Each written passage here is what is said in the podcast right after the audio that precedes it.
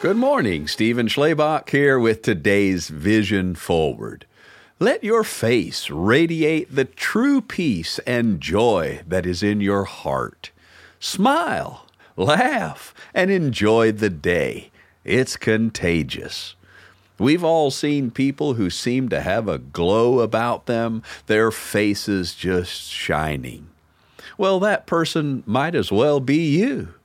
Find the good in things, meditate on the amazing virtues of your heart, and just lighten up. The scripture in Matthew 17, verse 2 says, And he was transfigured before them. His face shone like the sun, and his clothes became as white as the light. This is a moment when the true Jesus was seen. Even his clothes couldn't resist the inner light.